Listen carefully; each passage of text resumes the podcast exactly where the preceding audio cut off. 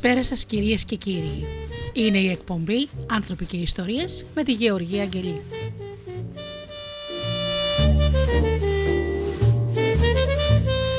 Ζωντανά από το στούντιο Δέλτα, το ραδιόφωνο της καρδιάς μας.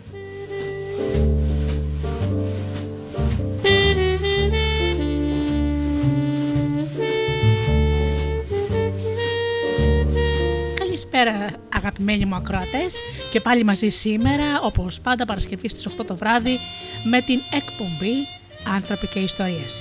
Σήμερα θα μοιραστώ μαζί σας αποσπάσματα από το βιβλίο «Θύματα και θύτες» της Βερένα Κάστ, ψυχολόγου, που κυκλοφορούν από τις εκδόσεις Θυμάρη.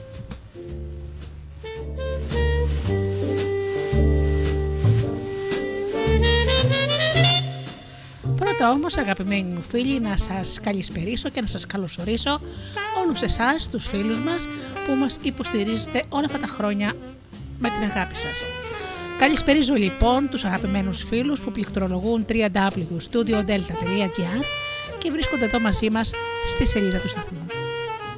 Να καλησπερίσω και τους ανθρώπους που μας ακούν από τις μουσικές σελίδες τις οποίες φιλοξενούμαστε όπως είναι το Live24 και το Greek Radios.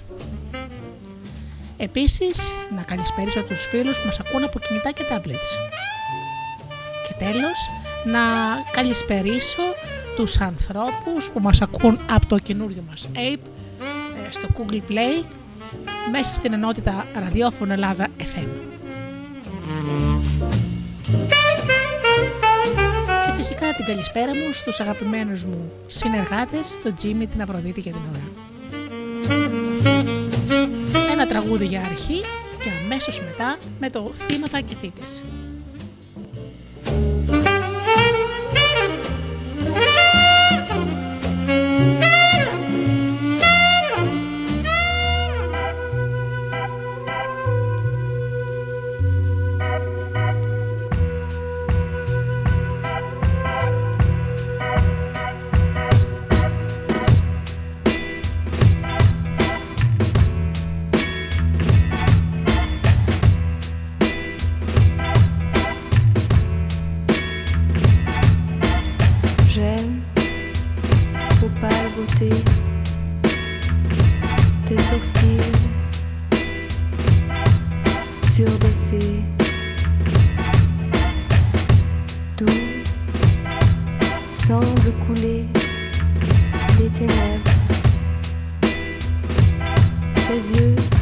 quoique très noir m'inspire des pensées qui ne sont pas du tout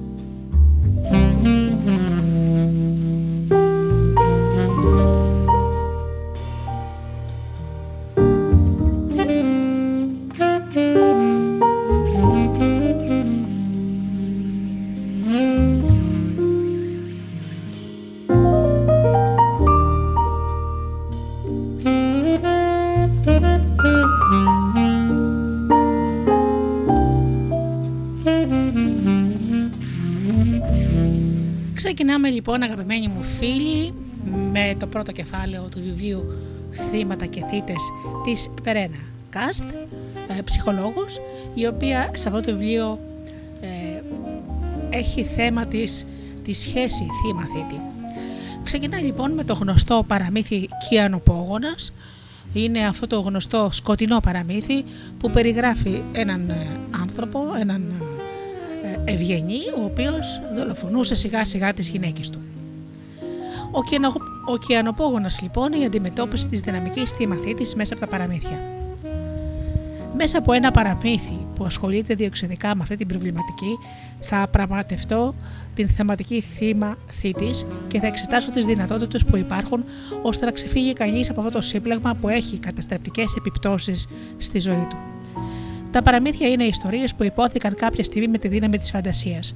Αν τώρα κάποιος μας διοικηθεί αυτές τις ιστορίες ή αν τις διαβάσουμε με τέτοιο τρόπο ώστε να ζωντανέψουν μέσα μας εικόνες, τότε μπορεί να βρεθούμε στο χώρο του δεατού, σε ένα χώρο φαντασιώσεων όπου οι εικόνες του παραμυθιού είναι δυνατόν να ζωντανέψουν εικόνες δικές μας μέσα από τον ψυχικό μας κόσμο. Αυτό βέβαια γίνεται όταν το περιεχόμενο του συγκεκριμένου παραμυθιού μας αγγίζει συναισθηματικά κάπως περισσότερο από ότι αν του κάνουμε μονάχα μια ξερή ανάγνωση. Σε αυτή την περίπτωση δηλαδή, όταν νιώθουμε να μας αγγίζει συναισθηματικά, μεγαλώνει και η πιθανότητα να αναγνωρίσουμε τον εαυτό μας, καθώς βλέπουμε πόσο μοιάζει η συμπεριφορά μας με αυτή ενός ήρωα του παραμυθιού. Και ακόμα υπάρχει το ενδεχόμενο να αλλάξουμε αυτή τη συμπεριφορά. Ο ιδιαίτερο αυτός χώρος δεν αποτελεί πλέον ένα χώρο παθητικής φαντασίας, είναι ένας χώρος όπου είμαστε σε θέση να ενεργήσουμε με τη φαντασία μας, να μυρίσουμε, να ακούσουμε με τη φαντασία μας, ακόμα και να νιώσουμε κινήσεις με τη φαντασία μας. Όσα περισσότερα κανάλια της αντίληψης τεθούν σε λειτουργία κατά τη διάρκεια που θα φανταζόμαστε, τόσο πιο ζωντανός θα μας φαίνεται αυτός ο ιδιαίτερο χώρος, τόσο πιο ζωντανή θα νιώθουμε και εμείς οι ίδιοι.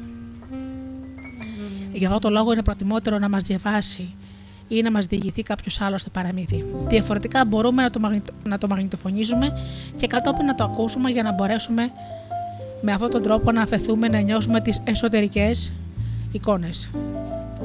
Μέσα από τις εικόνες του παραμυθιού ενεργοποιούμε εικόνες του δικού μας κόσμου.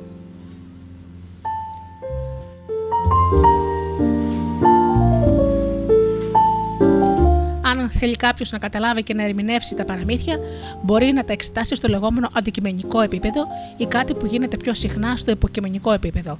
Στο αντικειμενικό επίπεδο, το παραμύθι είναι μια ιστορία με διάφορους ήρωες και ηρωίδες που προέρχεται από μια συγκεκριμένη εποχή και εκφράζει μια συγκεκριμένη κοινωνική υποδομή.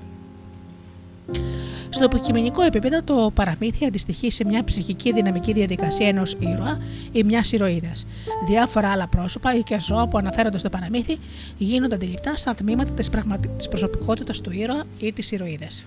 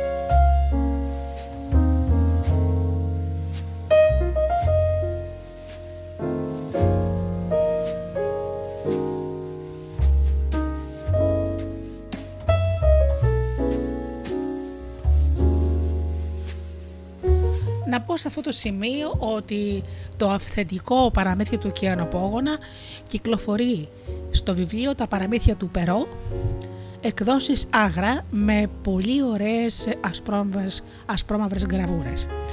Πάμε λοιπόν να δούμε το παραμύθι «Ο Κιανοπόγονας». Μια φορά και ένα καιρό ήταν ένας άντρας που είχε αμύθιτα πλούτη. Είχε πάρα πολύ όμορφα σπίτια και στην πόλη και στην εξοχή. Είχε χρυσά και ασημένια σερβίτσια, έπιπλα και αντίματα και ολόχρωστε άμαξε. Όμως για κακή του τύχη είχε μια μπλε γενιάδα.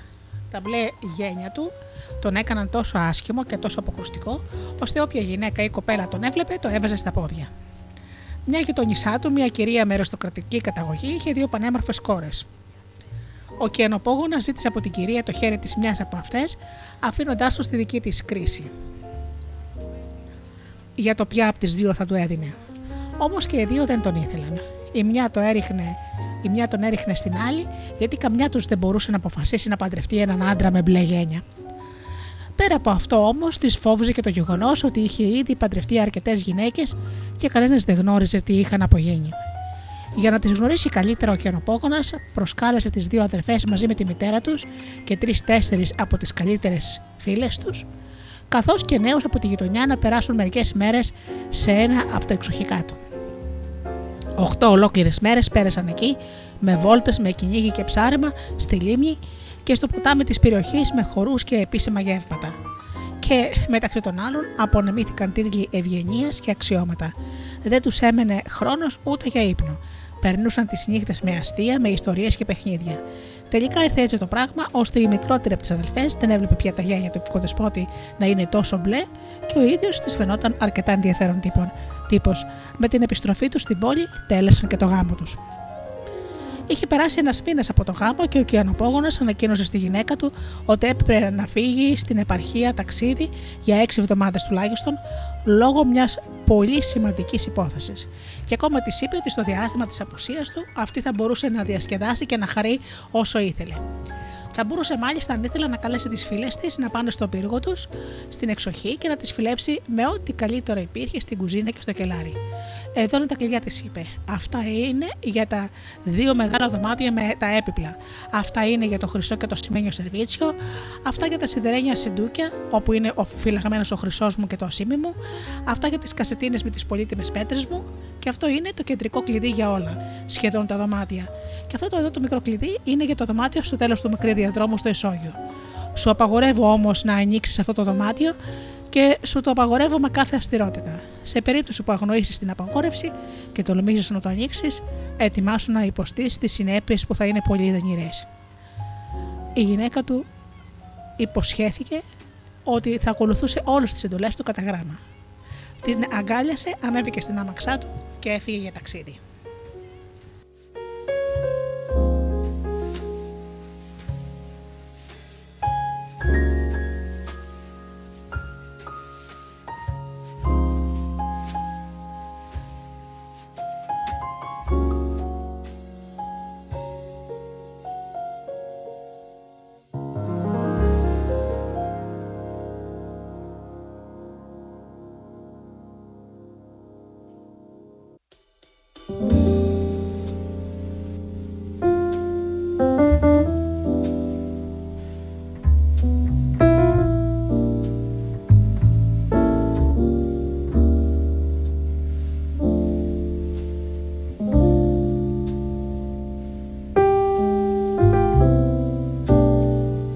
Οι γειτόνισε και οι φίλες καίγονταν τόσο πολύ από την περιέργεια να δουν όλο αυτό το πλούτο του σπιτιού που άδραξαν αμέσως την ευκαιρία. Όσο καιρό ήταν εκεί, ο σύζυγος δεν τολμούσαν να πάνε γιατί φοβόντουσαν τα μπλε του γένια. Τώρα όμως περιδιάβαναν στις άλλε, στις αποθήκες και στα δωμάτια που είχαν τις ντουλάπες με τις ενδυμασίες. Το ένα ήταν πιο λαμπερό και πιο μεγαλοπρεπές από το άλλο.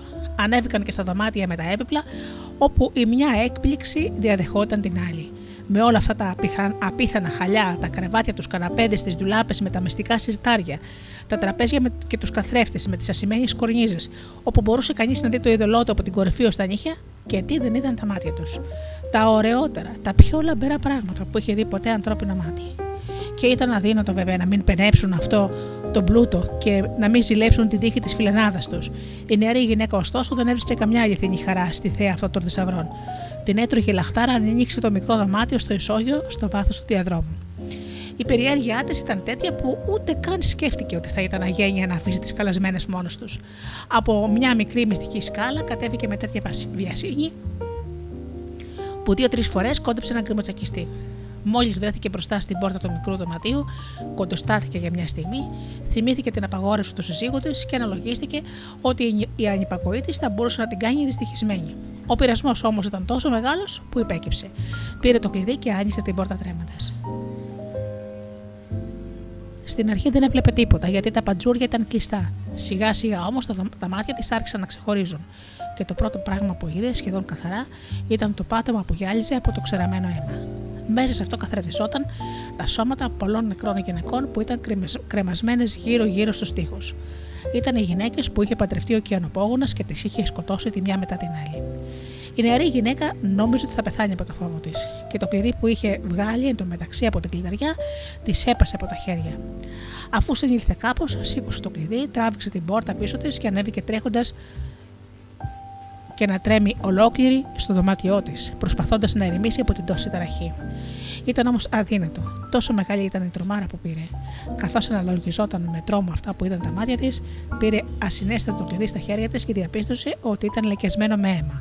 Και ενώ το σκούπισε δύο-τρεις φορές, το αίμα δεν έλεγε να φύγει. Όσο και να το έπλαινε, όσο και να το τρεβε, ακόμα και στην άμμο και με την αμόπετρα, αυτό παρέμεινε ματωμένο. Τότε κατάλαβε ότι αυτό το κλειδί ήταν μαγεμένο. Με κανένα τρόπο δεν μπορούσε να καθαριστεί, και όταν το αίμα χανόταν από τη μια μεριά, έβγαινε από την άλλη. Το ίδιο κιόλας βράδυ ο Κιανοπόγονα επέστρεψε από το ταξίδι του. Της είπε ότι ενώ βρισκόταν στον δρόμο για τον προορισμό του, έλαβε ένα γράμμα που, που τον πληροφορούσε ότι η υπόθεση για την οποία έχει ξεκινήσει αυτό το ταξίδι τακτοποιήθηκε προς το συμφέρον του. Η γυναίκα του έκανε τα πάντα για να τον πείσει ότι χαιρόταν για την γρήγορη επιστροφή του. Την άλλη μέρα ο άντρας ζήτησε πίσω τα κλειδιά. Η νεαρή γυναίκα που τα έδωσε, τρέμοντας, έτσι ο άντρας εύκολα κατάλαβε τι είχε συμβεί. Πώς και έτσι είπε, γιατί δεν είναι το κλειδί του μικρού δωμάτιου μαζί με τα άλλα. Πρέπει να το έχω αφήσει πάνω στο δωμάτιό μου, απάντησε εκείνη.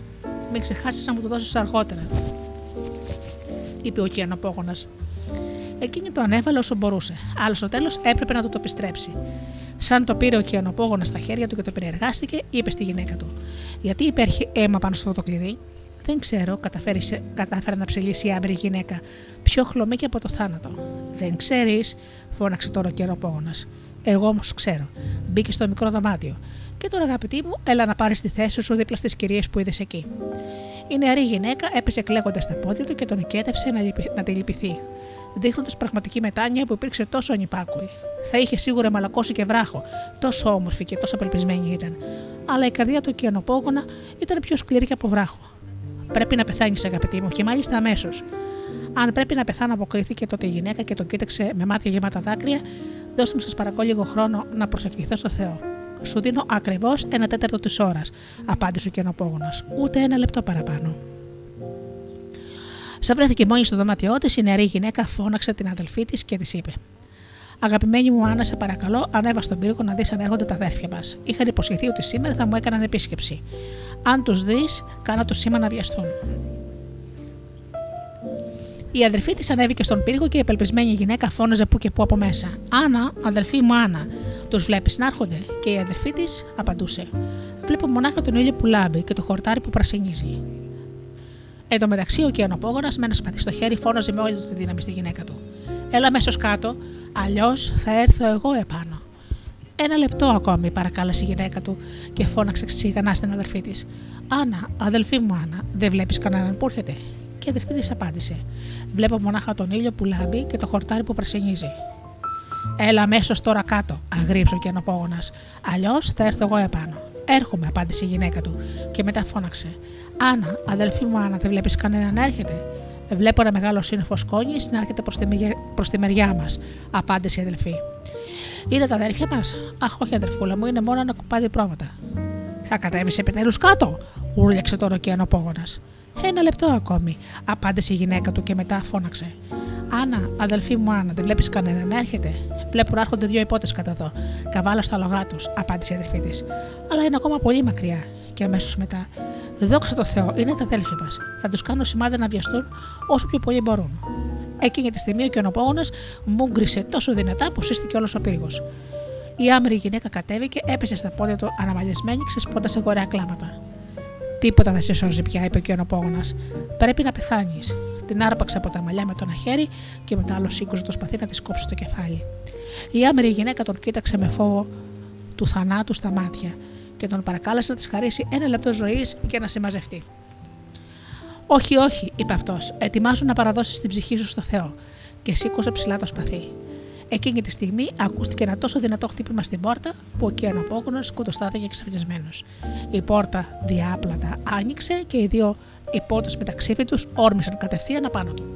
Αυτός αναγνώρισε τα αδέρφια της γυναίκας του, τον Ντράγκονερ και τον Μουσκιτιέρ, και αμέσως το βάλε στα πόδια για να γλιτώσει. Τα αδέρφια όμως τον κυνήγησαν και τον έπιασαν πριν προλάβει να φτάσει στη σκάλα. Τον τρύπησαν με τα ξύφη τους και τον άφησαν στο πάτωμα νεκρό. Η κακόμερη γυναίκα τόσο πολύ της είχε κοπεί το αίμα που έμοιαζε και αυτή νεκρή σαν τον άντρα της. Δεν της είχε απομείνει δύναμη ούτε για να σταθεί στα πόδια της και να καλιάσει τα αδέλφια της.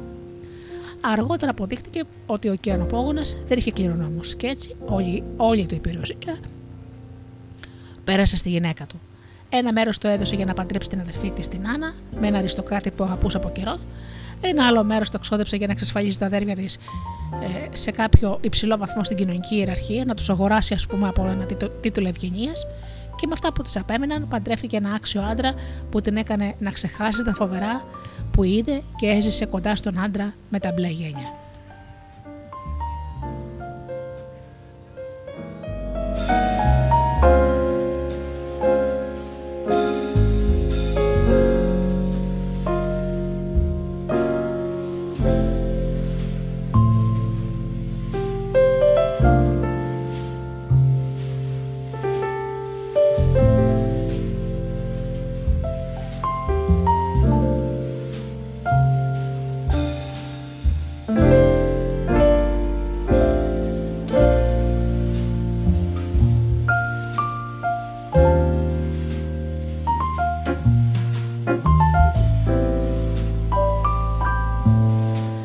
Ήταν το παραμύθι του Κιάνο Πόγωνα. Ε, προχωρούμε σε ανάλυση, όμως πρώτα κάνουμε ένα μουσικό διάλειμμα.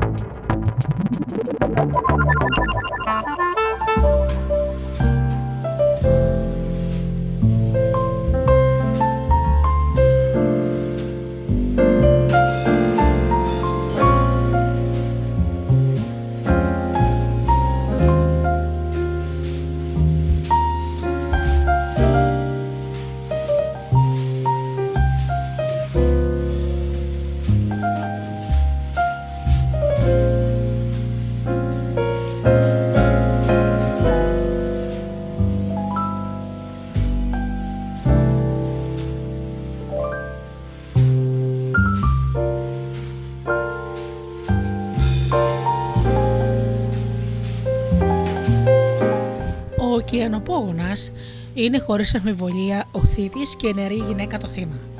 Πώς έχετε φανταστεί μέχρι τώρα τον ωκεανοπόγονα, Ο καθένας σχηματίζει τη δική του εικόνα και αυτές οι εικόνες έχουν πάντα κάποιο νόημα. Μπορεί ασφαλώς κάποιος να έχει φανταστεί τη ρεαλιστική εικόνα ενός χλωμού άντρα με σκούρα μπλε γένια. Κάποιος άλλος μπορεί να έχει φανταστεί ένα εντελώς διαφορετικό τύπο. Υπάρχουν άλλωστε και πολλές και διαφορετικές αποχρώσεις του μπλε και στον χώρο της φαντασίας δεν υπάρχουν όρια. Τι σημαίνει ωστόσο η εικόνα ενός άντρα με μπλε γένια, ποιος είναι ο ρόλος του, Συνήθως τα παραμύθια, τα έντονα φυσικά χαρακτηριστικά έχουν μια συγκεκριμένη λειτουργία. Το χρώμα της γενιάδας εδώ είναι ασυνήθιστο, έχει κάτι το αποκρουστικό, δημιουργεί απέχθεια και σε κρατάει σε απόσταση. Οι νεαρές γυναίκες αντιδρούν στην αρχή απορριπτικά, όχι μόνο εξαιτίας της μπλε γενιάδας, αλλά και λόγω των εξαφανισμένων γυναικών για τις οποίες διηγούνται διάφορα εμένουν καταρχήν στο συνέστημα της απόρριψης που έχουν γι' αυτόν, δεν έχουν γίνει ακόμα θύματα, τουλάχιστον στην πρώτη φάση. Ο άντρας έχει μεν μπλε γένια, αλλά είναι αμύθετα πλούσιος και φαίνεται ότι είναι σε θέση να μοιράζει τίτλους ευγενίας και αξιώματα. Αυτό είναι κάτι που δελεάζει. Οχτώ ολόκληρες μέρες πέρασαν οι νεαρές γυναίκες στον πύργο του μετά από δική του πρόσκληση με περιπάτους, χορούς και επίσημα γεύματα. Μέσα σε αυτό το σύντομο χρονικό διάστημα γίνονται πολλά. Μία μοναδική σκηνοθεσία λαμβάνει η χώρα με μεγάλη ταχύτητα, πολύ ζωντάνια και ένα ξέφρινο ρυθμό. Σχεδόν κανένας δεν προλαβαίνει να κοιμηθεί και ίσως στο τέλος αυτού του ξεφαντώματος να κάνουν όλοι τα στραβά μάτια. Το αποτέλεσμα. Η μικρότερη κόρη ανακαλύπτει ότι τα γένια του άντρα δεν είναι τόσο μπλε. Εντυπωσιάστηκε λοιπόν και αφέθηκε να δωροδοκηθεί. Αυτή η στιγμή παίζει ένα πολύ σημαντικό ρόλο στη θεματική θύμα η απόσταση έχει μειωθεί σημαντικά, η ίδια έχει πλέον μερίδιο στον κενοπόγονα και στον πλούτο του και στον τρόπο της ζωής του. Γίνεται μέτοχος στη δύναμή του, αποκτά κάτι από τη σπουδαιότητά του. Αν παρατηρήσει κανείς αυτή την κατάσταση από τη σκοπιά της θεματικής, θύμα θήτης, μπορεί να πει ότι στην αρχή ο κενοπόγονα είχε λιγότερη δύναμη και ότι αναλογικά οι νεαρές γυναίκες είχαν περισσότερη δύναμη. Εκείνος αναζητά την επαφή, αυτές τον απορρίπτουν. Αυτή είναι η πρώτη φάση, η φάση της απόστασης. Στην επόμενη φάση της δελεάζει με όλα αυτά που έχει, όχι με αυτό που είναι ο ίδιος. Τώρα η μικρότερη τον πλησιάζει με την έννοια της απόκτησης δύναμης κάπως περισσότερο. Στην επόμενη στην τρίτη φάση, από την στιγμή του γάμου και μετά, αλλάζει ακόμα μια φορά και σχηματικά η σχέση. Ο θήτης δεν παραμένει πάντα θήτη, ούτε το θύμα πάντα θύμα. Τώρα το θύμα και θήτης μπορούν εύκολα να ανταλλάξουν ρόλους. Η νεαρή γυναίκα έχει πια κερδίσει σε σπουδαιότητα μέσω της ταύτισής της με τη δύναμη του άντρα της. Όμως, όσον αφορά στον αληθινό τους εαυτό, έχει χάσει σε εσωτερική σπουδαιότητα. Δεν είναι πλέον κυρία του εαυτού της. Έχει προδώσει το συνέστημά της. Όσο πλούσιος και αν είναι ο άντρας, η μπλε γενιάδα που φάνταζε φρικτή, που προκαλούσε φόβο και δημιουργούσε απόσταση, δεν άλλαξε καθόλου. Ακόμα και αν τώρα της φαίνεται λιγότερο μπλε. Καταπνίγει όμως τα δικαιολογημένα γεμάτα υποψίες συναισθήματά της για αυτόν τον άντρα προδίδοντα έτσι τον ίδιο τον εαυτό και χάνοντας κατά συνέπεια από την αληθινή της δύναμη, τη δύναμη που έχει κάποιος από τη φύση του.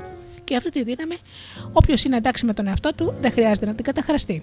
Όμως, αν δούμε την πράξη της γυναίκας από τη σκοπιά της εξωτερικής σπουδαιότητας, τώρα της προσφέρεται εξαιρετική ισχύ. Η ταύτιση με τον επιτιθέμενο προσδίδει πάντα μια υποτεθέμενη σπουδαιότητα και μεγαλείο. Αποτελεί επίσης ένα γνωστό μηχανισμό άμυνας. Όταν φοβόμαστε κάποιον συχνά, υιοθετούμε τη δική του άποψη και θέση. Προδίδουμε βέβαια τον εαυτό μας με αυτόν τον τρόπο, αλλά σταθεροποιούμε προσωρινά την αυτοεκτίμησή μας, μια και υποτίθεται ότι συμφωνούμε με την άποψη του δυνατού. Έτσι έχουμε ταυτιστεί με τον επιτιθέμενο. Ένα παράδειγμα.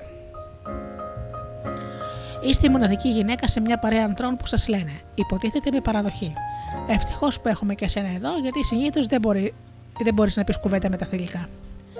Αν δεν σχολιάζετε την άποψή τους ή τους ευχαριστήσετε κιόλας για το κοπλιμέντα που σας έκαναν, τότε ταυτίζεστε αυτόματα με τον επιτιθέμενο. Και μάλλον προσπαθείτε να κάνετε, υποτίθεται, καλή εντύπωση. Αν όμως δημιουργήσετε θέμα, τότε θα δεχτείτε κριτική και πιθανόν να σας στιγματίσουν σαν φοβερή φεμινίστρια. Έτσι θα χάσετε σε αποδοχή, αλλά δεν θα έχετε απαρνηθεί τον εαυτό σας και ούτε θα έχετε δώσει, προδώσει τα συναισθήματά σας. Η ταύτιση με τον επιτιθέμενο, που θα εξετάσουμε διεξοδικά αργότερα, κατέχει κυρίαρχη θέση στη θεματική θύμαθή τη. Για να αποτρέψει κάποιος τον κίνδυνο να γίνει θύμα, μπορεί να προσδώσει στον εαυτό του μια υποτιθέμενη σπουδαιότητα. Η απόκτηση αυτής της υποτιθέμενης σπουδαιότητας απαιτεί πολλές φορές να απομακρυνθούμε από τον αληθινό μας εαυτό.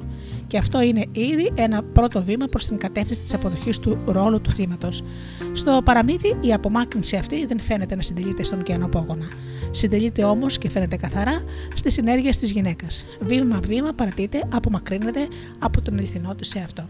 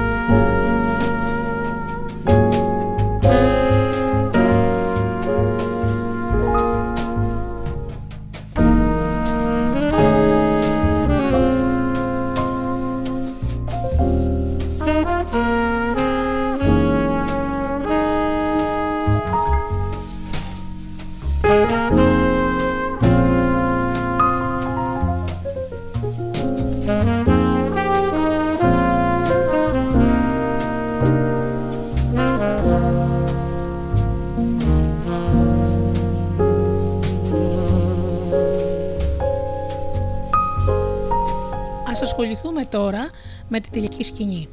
Αφού πέρασε ένας μήνας, ο κενοπόγονο λέει στη γυναίκα του ότι πρέπει να φύγει σε ταξίδι. Με την άδειά του έρχονται όλες οι φίλες της γυναίκας για επίσκεψη και επιθεωρούν όλο το πύργο. Ένα κύμα αφάνταστης περιέργειας ξεσπάει.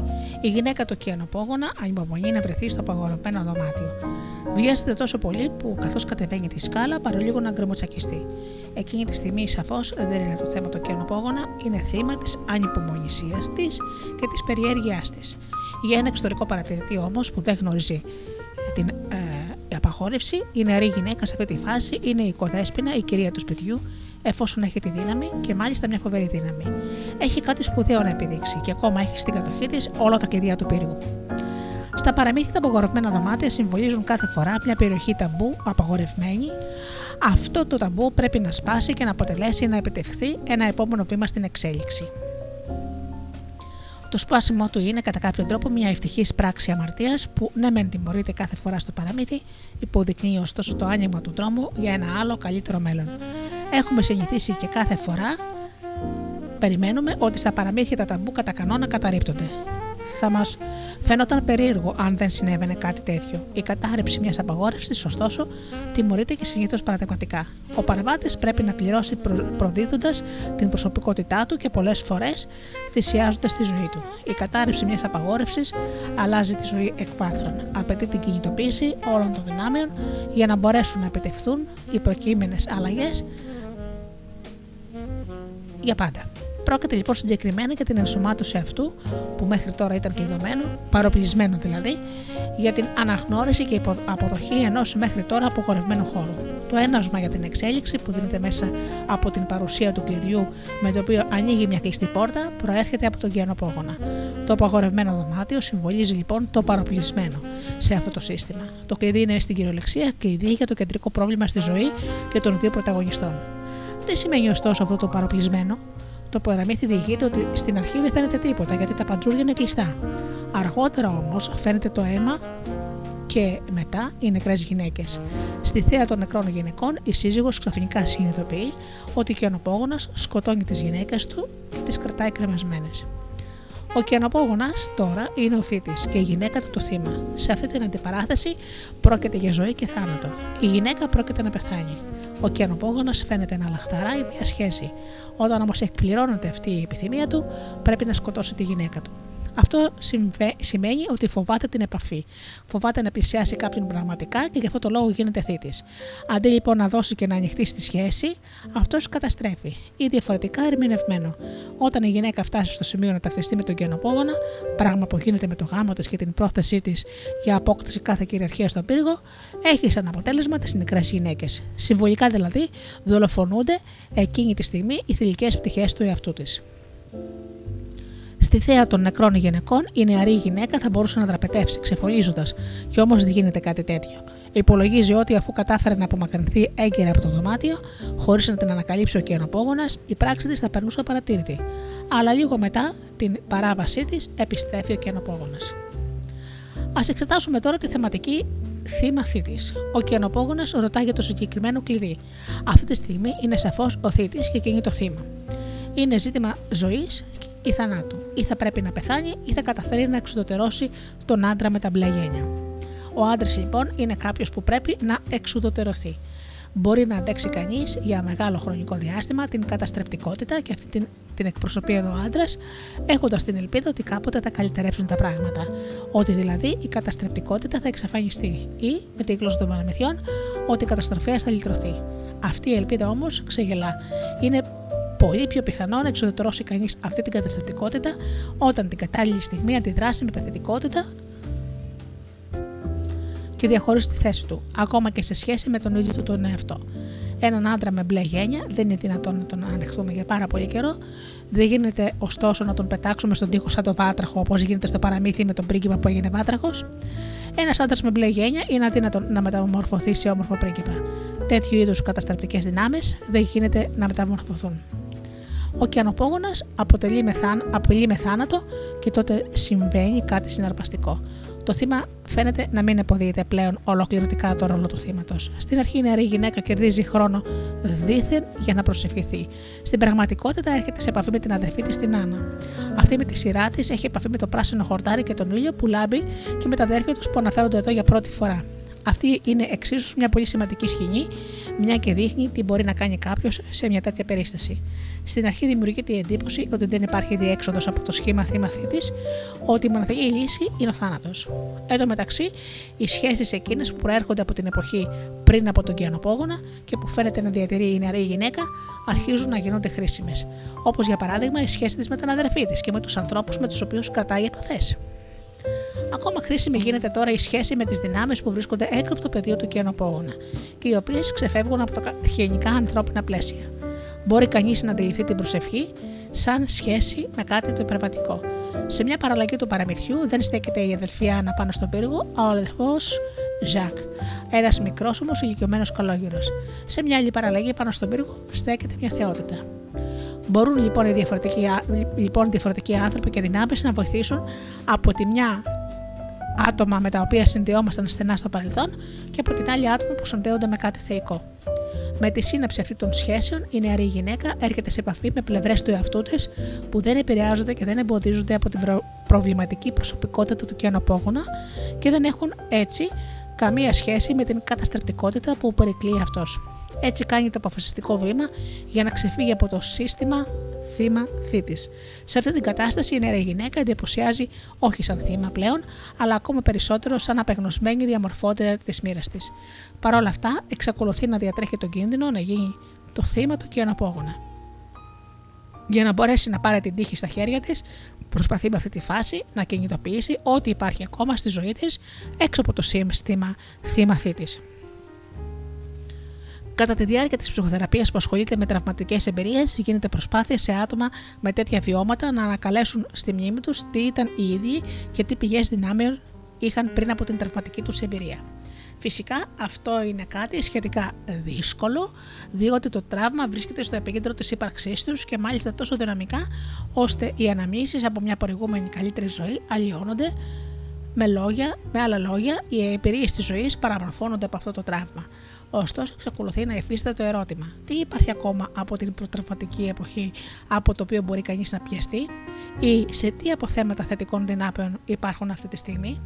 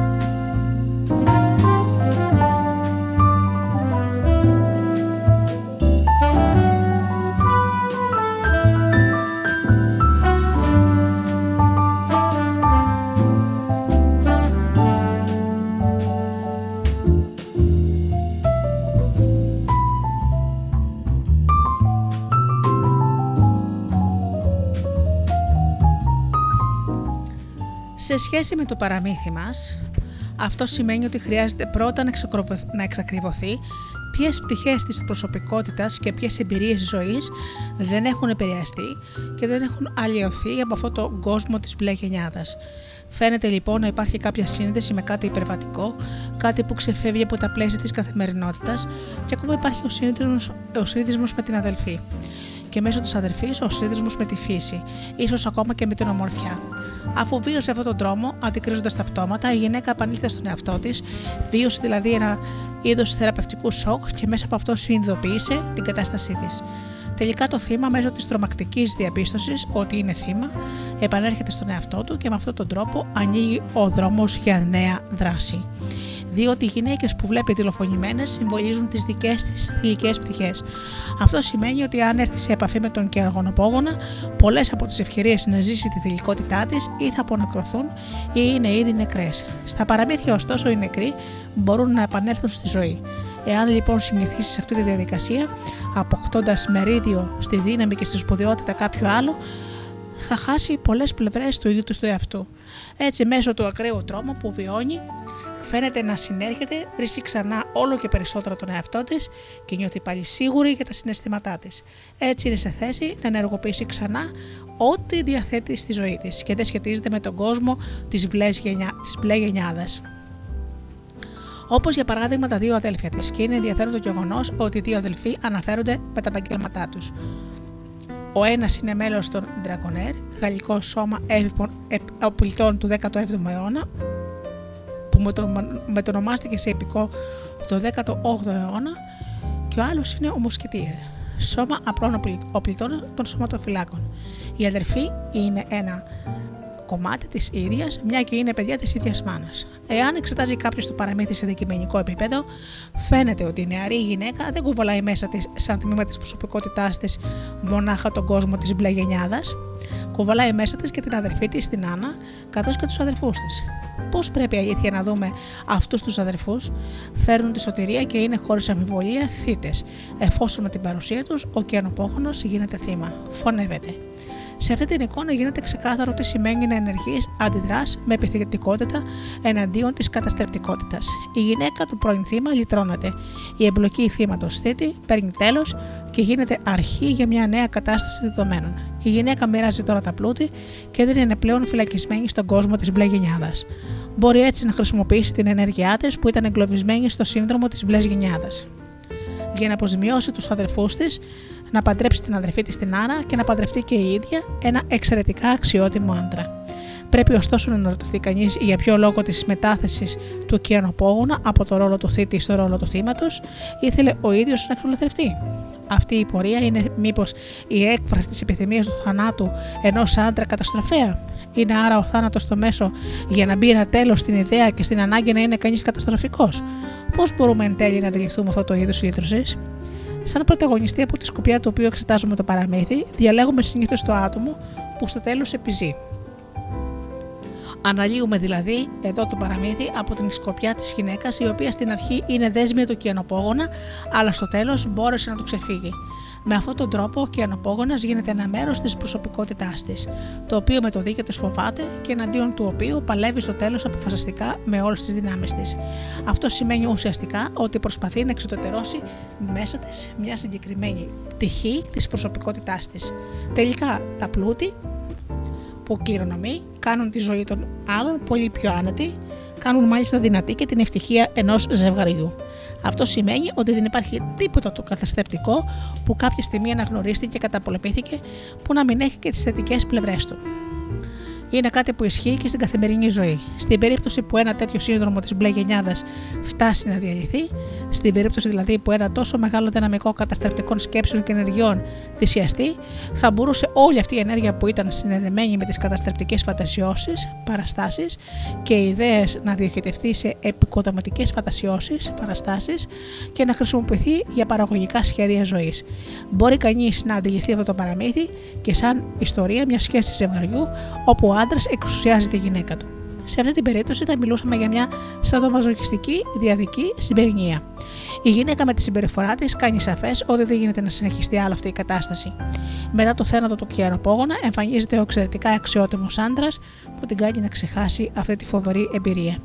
Θα μπορούσε να είναι ίσως ένας τελείως μεταμορφωμένος άντρας με μπλε γένια. Από τη μεριά της ψυχοδυναμικής, ωστόσο, κάτι τέτοιο είναι μάλλον απίθανο. Σαν φαντασίωση όμως, αυτή η σκέψη μπορεί μάλιστα να χρησιμοποιηθεί. Θέσαμε προλίγο το ερώτημα γιατί ο κιανοπόγονα γίνεται ξαφνικά θύμα. Γίνεται θύμα, πάσχει από ψυχαναγκασμό επανάληψης, δεν αντιλαμβάνεται δηλαδή ότι στη συγκεκριμένη περίπτωση χρειάζεται να ακολουθήσει άλλο είδους τακτική συμπεριφοράς. Ο θήτης που πάσχει από ψυχαναγκασμό επανάληψης γίνεται θύμα. Στην περίπτωση που το θύμα δεν παραμένει άλλο θύμα ή γενικά όταν το θύμα πάβει να είναι θύμα, από την άλλη παραμένει αιώνιος θήτης στην περίπτωση που το θύμα συνεχίζει να εμένει στο ρόλο του θύματος. Θα μπορούσε βέβαια και ο θήτης να αποφασίσει να πάψει να είναι θήτης. Αυτό ωστόσο είναι κάτι που σπάνια εφαρμόζουν οι θήτες διότι έχουν, έτσι νομίζουν, την ισχύ και τη φήμη, κάτι που δεν αποχωρίζονται εύκολα.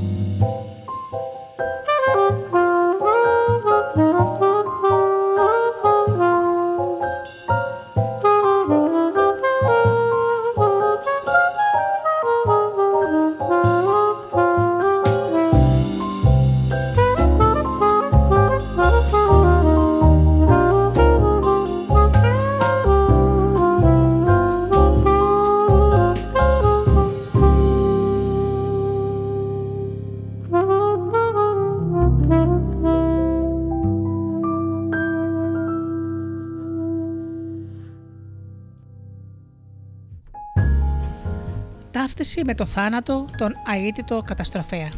Μπορεί κάποιος να τοποθετήσει το παραμύθι σε μια ακόμα ευρύτερη συσχέτιση, θα μπορούσε δηλαδή να συμπεράνει πως ένα σύστημα το οποίο βασίζεται με τέτοιο τρόπο στη δύναμη, στον πλούτο και στη φήμη, έχει κατά ανάγκη κλειδωμένα κρυμμένα πτώματα. Είναι φυσικά σημαντικό να συνειδητοποιήσει κανείς τη θέση στην οποία βρίσκεται, να μπορέσει δηλαδή να δει τα πτώματα, σε αντίθετη περίπτωση όπως μας αφήγεται το παραμύθι, ο κενοπόγονα θα γινόταν ακόμα πιο πλούσιος και τα πτώματα θα πλήθυναν. Τα πτώματα ήταν όλα γυναίκες. Είναι σημαντικό λοιπόν να ανακαλύψουν ειδικά οι γυναίκες, ότι είναι θύματα αυτού του συστήματος και να βρουν έναν τρόπο να πάψουν να είναι θύματα. Στο Μπόλντε Πολίβκα, ένα εγχειρίδιο στο οποίο συγκρίνονται παραλλαγές του ιδίου τύπου παραμυθιού, ο καιροπόγονας περιγράφεται με διάφορους τρόπους. Έτσι, σε ένα τελικό παραμύθι διαθέτει μια ασημένια μύτη. Σε ένα σοειδικό παραμύθι έχει χρυσή μύτη και μπλε γενιάδα. Πάντα όμως τον διακρίνει κάτι ιδιαίτερο το μη ανθρώπινο. Σε μερικά παραμύθια, ο άντρας με, με τα μπλε γένια καταβροχθίζει πτώματα.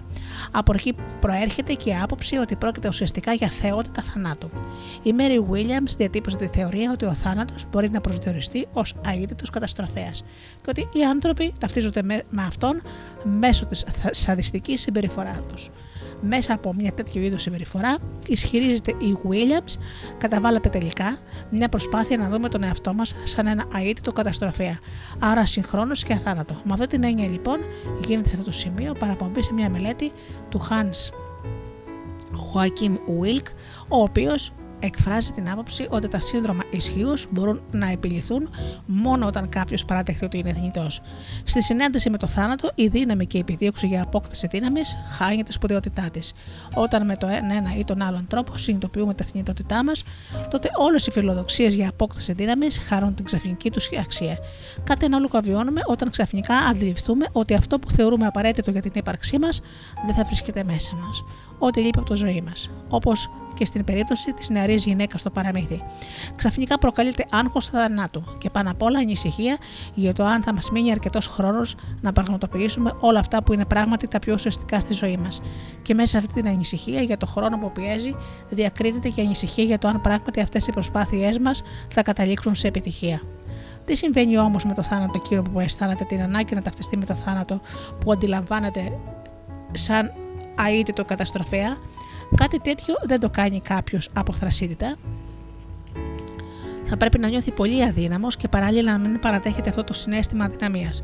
Ακριβώς μέσα από αυτή την αδυναμία δημιουργείται η αξίωση να είναι κάποιος παντοδύναμος. Η παντοδυναμία που προβάλλεται μέσα από την ταύτιση με το θάνατο ως αίτητο καταστροφέα αντισταθμίζει μια τρομερά μεγάλη δυναμία. Αυτό διαφαίνεται συμβολικά και στο παραμύθι μέσα από την ιδέα ότι δεν μπορεί κανείς να σκουπίσει το αίμα.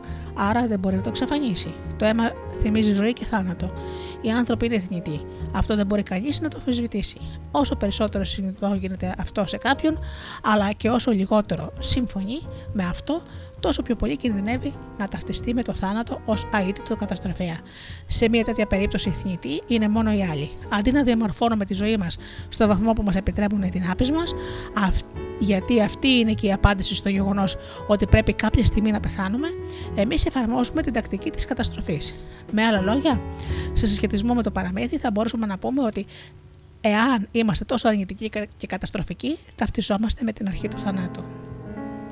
Η θεματική της δύναμης αδυναμίας στο παραμύθι έχει να κάνει με μεγάλο, σε μεγάλο βαθμό με το γεγονός ότι είμαστε θνητοί.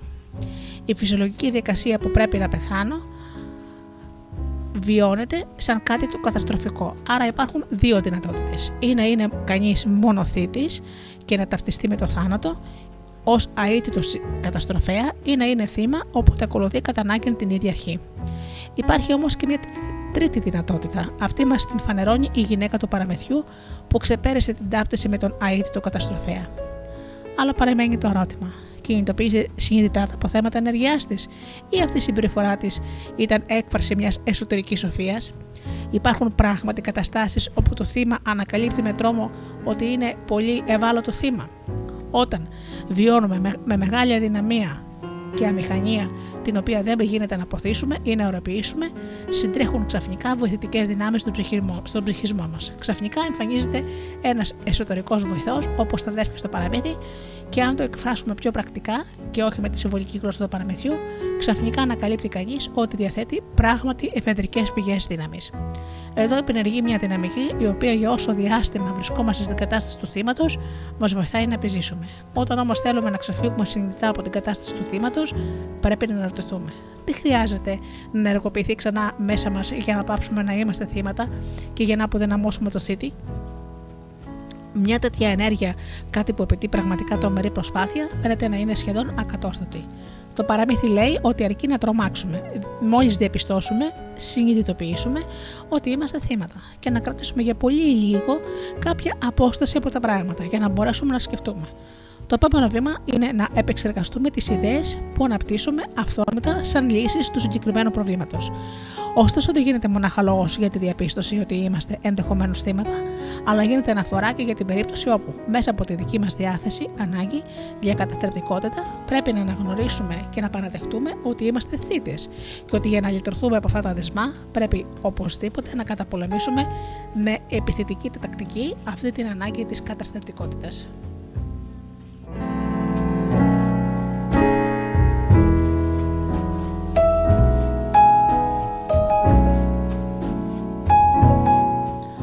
Ποιες είναι λοιπόν οι συνέπειες, διατρέχουμε τον κίνδυνο να γίνουμε θύματα όταν προδίδουμε τα ίδια μας τα συναισθήματα.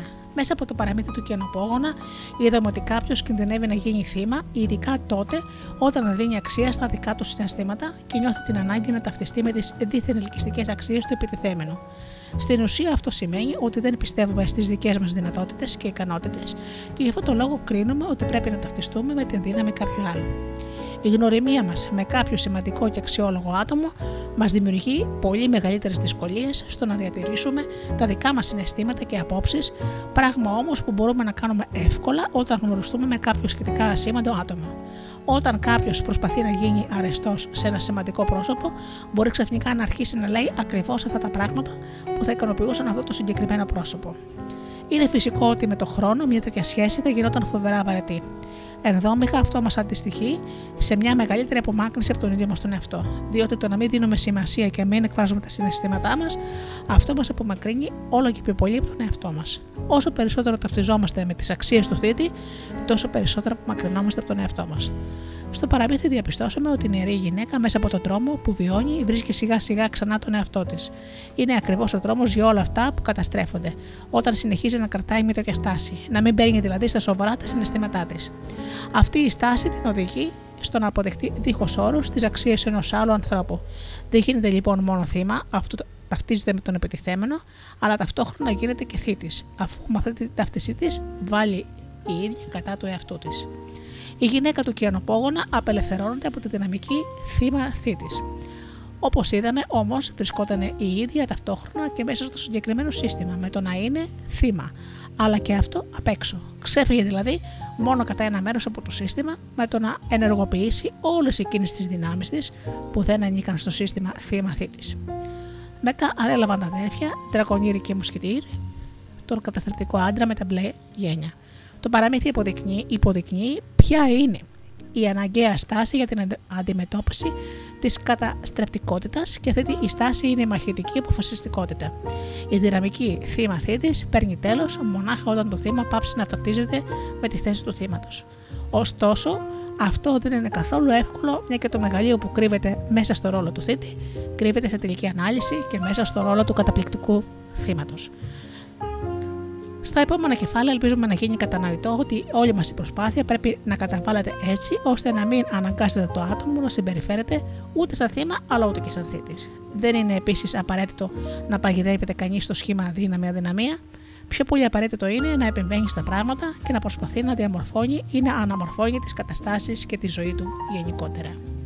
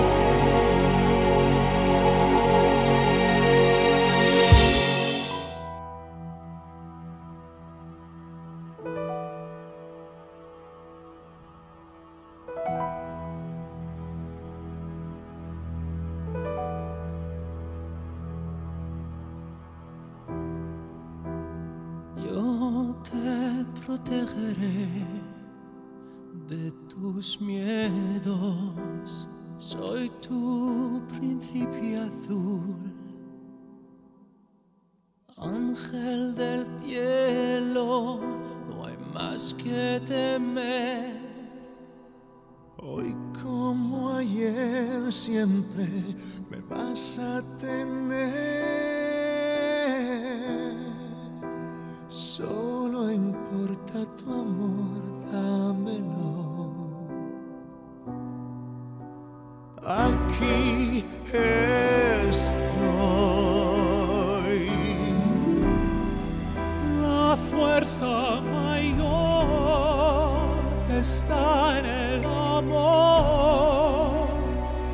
Es interior.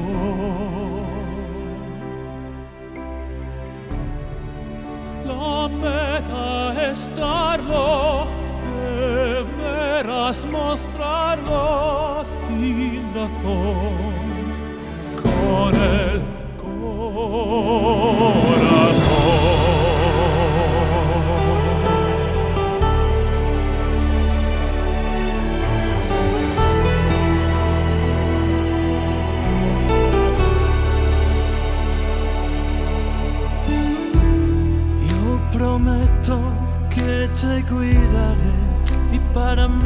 solo viviré. Cuando triste estés, ahí estaré con este inmenso amor que yo siento por ti.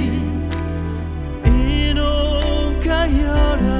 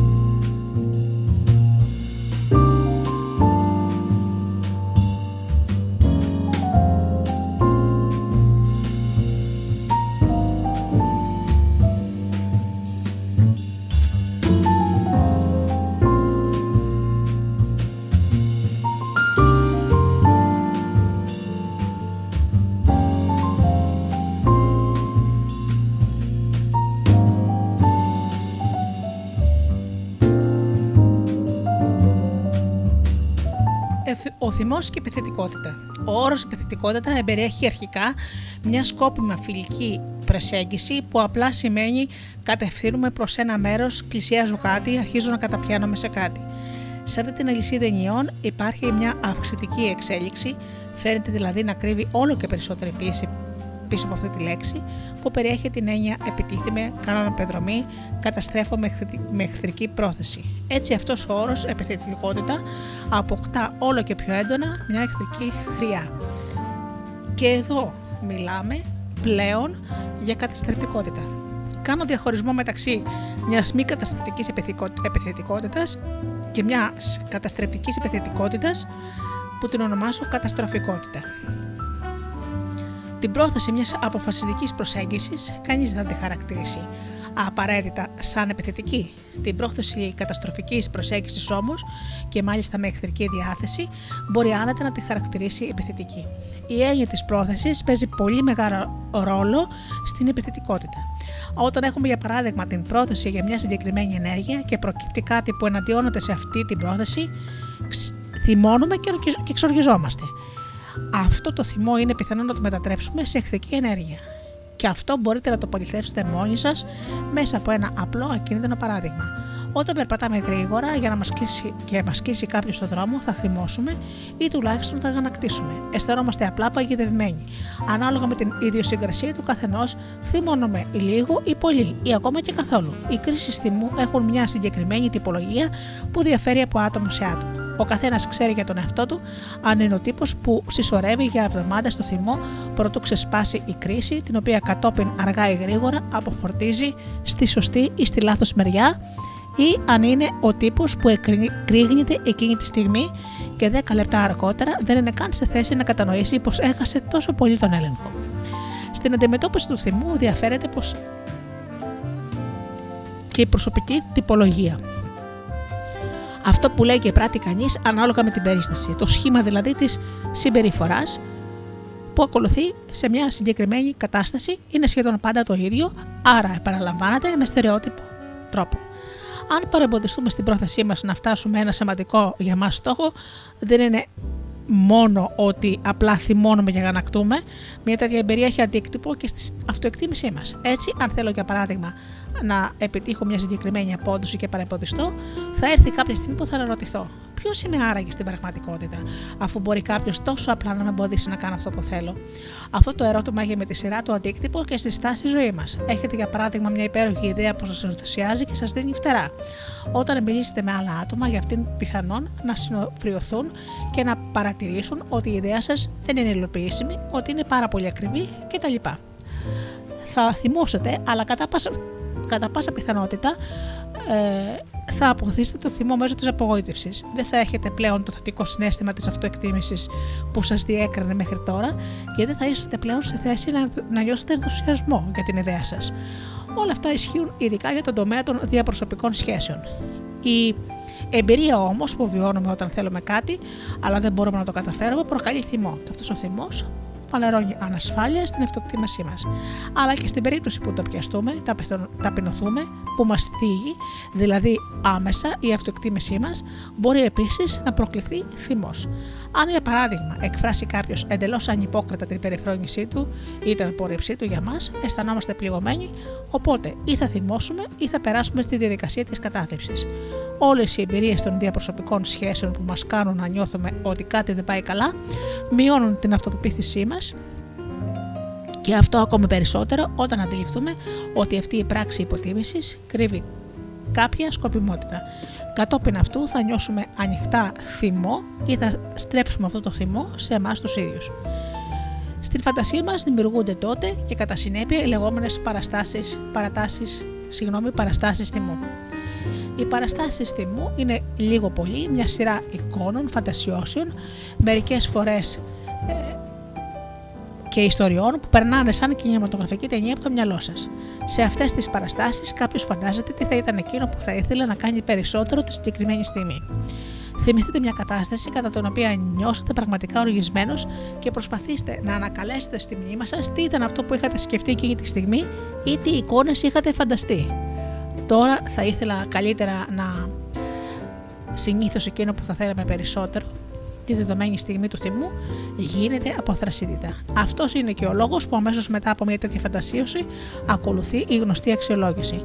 Όταν, για παράδειγμα, κάποιος μέσα στο θυμό του λέει Θα ήθελα να τον σκότωνα, απορρίπτει γρήγορα αυτή τη σκέψη γιατί περιέχει μια ανεπίτρεπτη πράξη. Σε άλλη περίπτωση δεν απορρίπτει κανείς αμέσως τη συγκεκριμένη σκέψη, αλλά προσπαθεί να φανταστεί τι είδους αντενέργεια θα προκαλούσε αυτή την εχθρική του ενέργεια. Έτσι μπαίνει σε λειτουργία μια γνωστική και πολύπλοκη διαδικασία που κινείται στο χώρο της φαντασίας. Έχω μια φαντασίωση θυμού που θα ήθελα να υλοποιήσω γιατί θεωρώ ότι θα ένιωθα καλύτερα αν ενεργούσα με αυτόν τον τρόπο. Ότι θα έπαιρνε δηλαδή κάτι σαν ηθική ικανοποίηση κερδίζοντας πάλι την, κερδίζοντας πάλι την χαμένη μου αυτοεκτίμηση. Σκέφτομαι όμως επίσης και τις συνέπειες που θα είχε πιθανόν στους άλλους η πραγματοποίηση της δικής μου φαντασίωση θυμού. Σκέφτομαι δηλαδή την τιμωρία που πιθανόν πρόκειται να εισπράξω και γι' αυτό να θεωρώ την αυτή τη φαντασίωση θυμού. Αυτή η διαδικασία φτάνει μέχρι ένα συγκεκριμένο σημείο όπου είμαστε σχετικά όπου είμαι σχετικά σίγουρος ότι δεν πρόκειται να δημιουργήσω προβλήματα με την υλοποίηση αυτής της φαντασίωση θυμού, πιθανόν όμως να μην χρειαστεί καν να την υλοποιήσω. Η νοητή ανασχόληση και μόνο έχει συνεισφέρει αρκετά στην ανακούφιση και σταθεροποίηση της αυτοεκτίμησής μου. Thank you.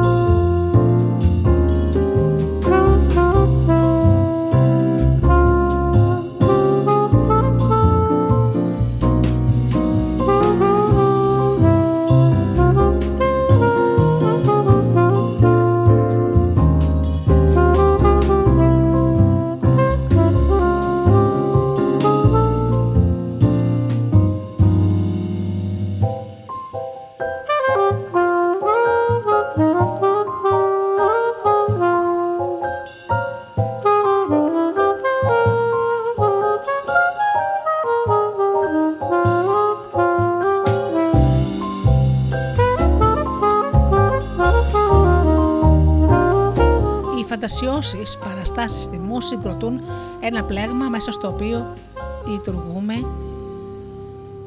δημιουργικά αλλά ασυνείδητα. Μετά από χρονικά μακρό ζήγισμα των συνεπειών της κάθε φαντασίωσης θυμού και των αντιδράσεων που φοβόμαστε ότι θα μπορεί να επιφέρει, βρίσκουμε τον δρόμο για ένα συμβιβασμό που μας ταιριάζει, γιατί οι πιθανές συνεπειές του είναι αποδεκτές για μας. Μέσα από αυτή τη διεργασία και εφόσον το επιτρέψουν οι συνθήκες, λαμβάνει η χώρα η εχθρική ή η επιθετική ενέργεια που έχουμε φανταστεί. Κατά καιρούς αρκούν μόνο οι φαντασιώσεις. Συχνά η φαντασίωση του θυμού απευθύνεται στο άτομο που μας προκαλεί την οργή.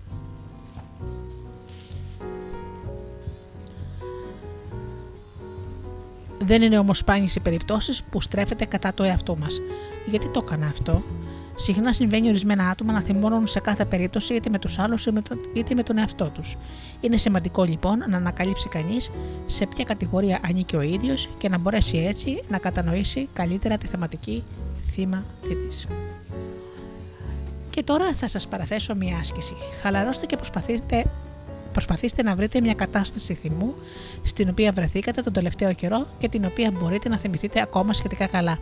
Ίσως χρειαστεί να ψάξετε λίγο. Αναρωτηθείτε τι ήταν ακριβώς αυτό για το οποίο θυμόσατε και προσπαθήστε να ανακαλύψετε ποια ήταν η πρώτη αυθόρμητη παράσταση αντίδραση θυμού που είχατε. Τι θα θέλετε να κάνετε περισσότερο εκείνη τη στιγμή, μετά αναρωτηθείτε γιατί δεν το κάνατε και πώς χειριστήκατε στην πορεία αυτή τη φαντασίωση θυμού.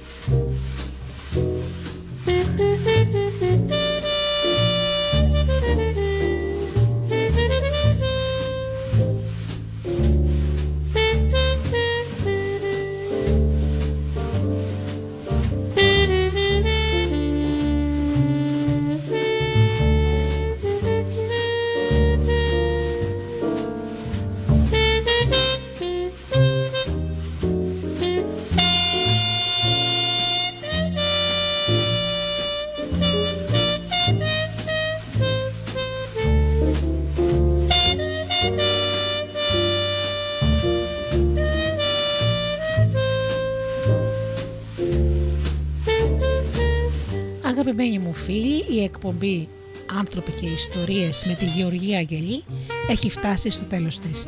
Σας ευχαριστώ θερμά για αυτές τις δύο ώρες που ήμασταν εδώ μαζί στο στούντιο Δέλτα. Ανανεώνω το ραντεβού μας για την επόμενη Παρασκευή στις 8 το βράδυ όπως πάντα. Ωστότε φίλοι μου σας εύχομαι να είστε καλά, να περνάτε καλά και αγαπήστε τον άνθρωπο που βλέπετε κάθε μέρα στο καθρέφτη. Καλό σας βράδυ.